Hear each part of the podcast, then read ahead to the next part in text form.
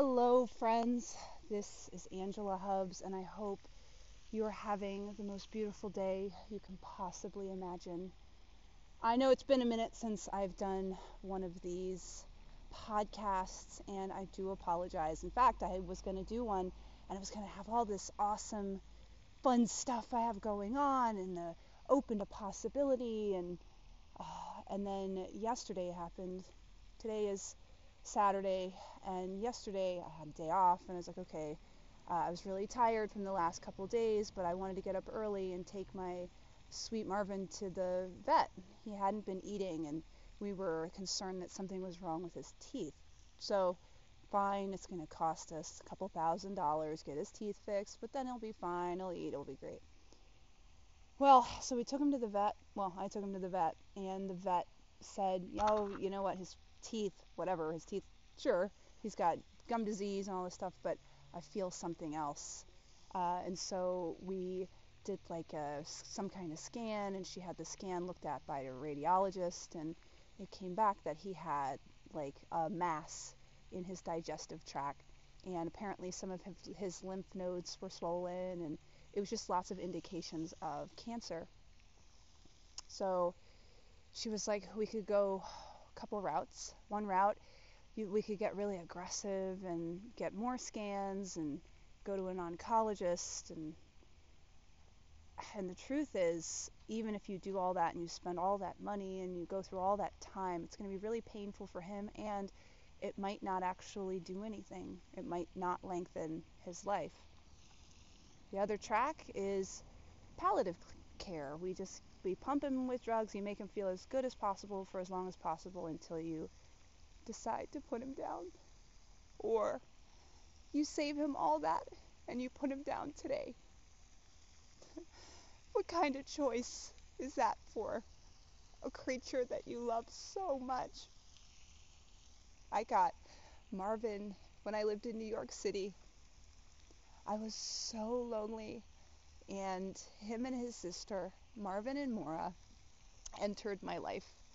I rescued them from a lady who said that uh, she got a call that there were these cats making noise, and when she went to the place, somebody had moved away and left them in a Tupperware box with four holes in it and just like left. So they were adult cats, and I was determined to rescue two. I've always had two cats in my life as I've been growing up. And so the first day I got them, they were so sweet but scared. They hid under a fort of pillows. I always loved pillows on my bed, and so they hid amongst the pillows and they would let me pet them, but they wouldn't come out. So it took a day, maybe a day and a half until they came out, and once they were out, they owned the joint. Uh, Marvin was, well, actually, they both are so physically touchy. They love to get petted, they love to demand being petted. And so I have all these beautiful pictures of him like touching my face and pulling at my hand and just resting against my body. And yesterday, I told her to end it. And it was the longest, longest day ever. I took him in at 9, and by 5, after all that time, it was over we went to this uh, they put me in this really wonderful little room. They turned an exam room into the comfort room. They put a couch in there with this beautiful rug and there was a picture of a tree on the wall. So it's still an exam room but they turned the lights down and they had like peaceful music. So they put like a catheter in him and let him be with me for a minute. And i held him. She knocked him out and he fell asleep. And then it was over. And I'll never forget the weight of his body, and I was petting him.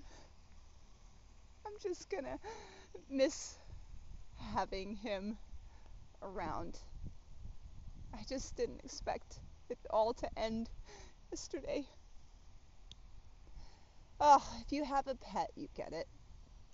You know, they're they're a part of your family.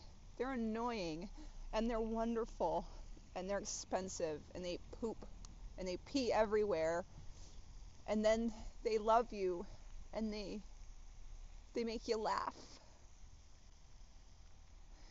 Oh man. So that was my day yesterday.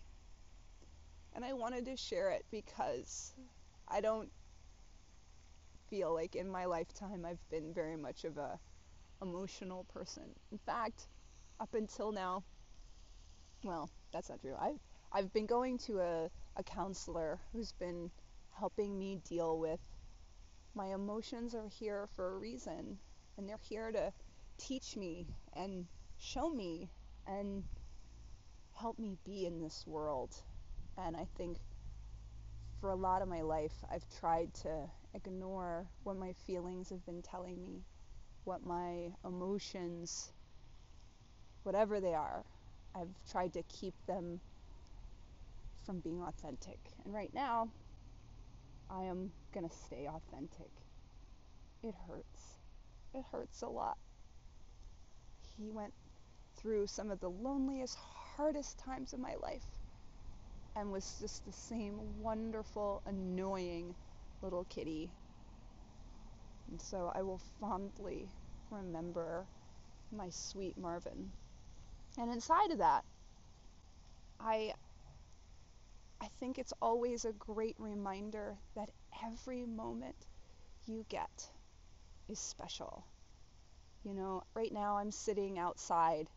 Uh, I live in like a a community where there's a big pond and there's a f- two fountains in the middle and a beautiful bridge and it's not even that big of a pond but it's just you know it's this moment this moment in right now will never happen again in the exact same way just like there'll never be a marvin you know so use every moment you get use every second you have to just be with the people you're with.